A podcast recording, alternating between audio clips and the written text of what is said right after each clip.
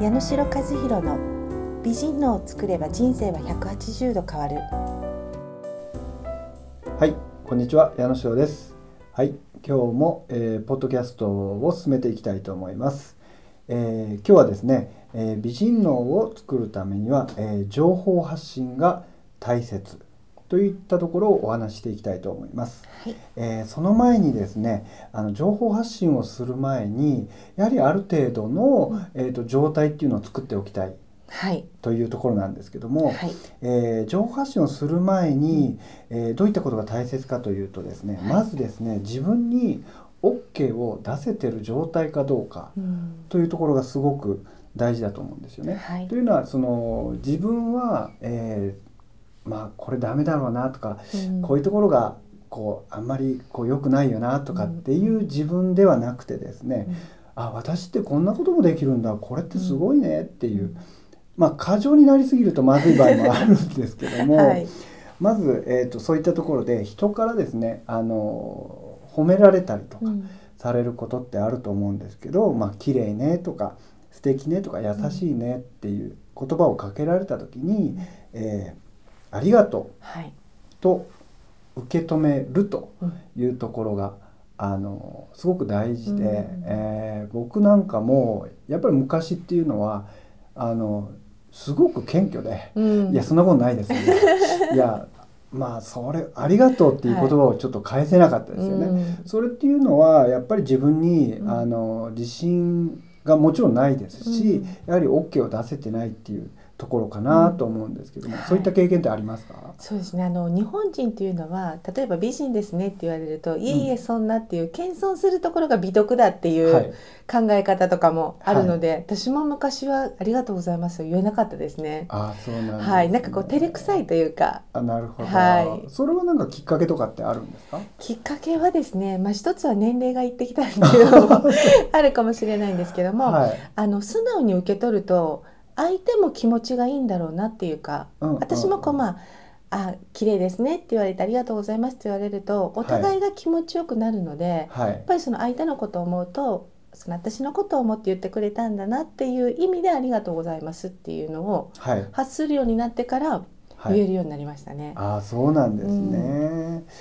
まあ、そういったところがなかなかできそうでなかなか難しいというところなんですけども、はい、そしてですね、えー、情報発信が大切っていうところなんですけども、はい、えーと、情報発信っていうのがいろいろブログとか、フェイスブックとか、うん、まあ、メルマガとか、まあ、いろんな形で皆さん情報発信自分の存在っていうのを、はい、あのいろんな方に、うん、えー、発信してると思うんですけども、そこであの情報発信の仕方なんですけども、うんあのこう思われるかなとか、うん、こうしたらいいように思われるかなっていうようなあの情報の発信記事っていうのではなくですねここで一つポイントはですね、はい、あの潜在から湧き起こるものですね。潜在から湧き起こるもの。そうですね。はい。あの人っていうのは潜在意識と潜在意識っていうのがあるんですけども、はい、潜在っていうのは普段はほとんど、あの顕在的な考え、まあ、頭を使って、まあ、生きてるところが結構多いんですけども、はい、そうではなくて自分の無意識の領域から、うん、えー、普段こう過ご過ごしてた時に、リラックスしてる時にこうあこれってなんかいいかもっていうような、うん。うん、そういうこうふわっとこう浮かんでくるものっていうのが潜在に眠ってる意識っていうことが非常に多くて、そういった中から、えーとそれを言葉に顕在化して発信をしていくようにすると、うん、そういう言葉っていうのはすごい人に響くというか、うん、やはりその頭で考えたものっていうのはどうしてもやっぱり理論理屈、うん、まあ、理屈っぽかったりとか、うん、そういったところがあるので、まあ、僕なんかもあのフェイスブック、はい、あの発信してるんですけども、うん、あの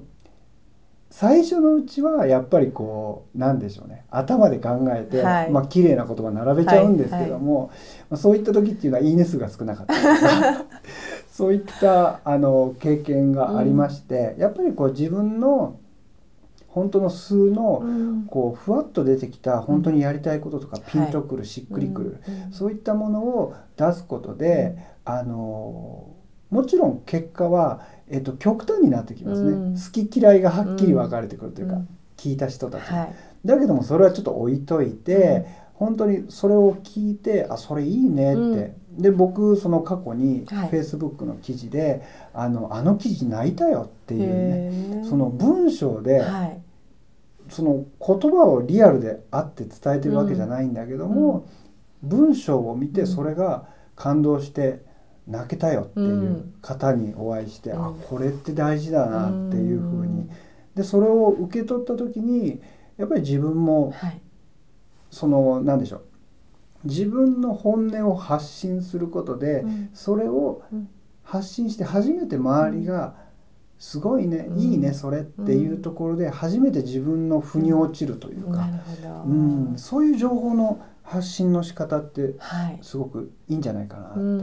思いますよね。であの情報って先ほどは発信していくっていうお話なんですけども、はい。まあ、受け取っていくっていう。そうですね、はい、今はもう毎日のようにこう情報がいろんな配信されてるので、ねはい、やっぱりそこのこう見極めというかどういう情報が自分に必要かっていう受け取る力もやっぱり必要ですかね。うん、そうですね、うん、あのそういうえー、っとですねいろんな情報がある中で、うん、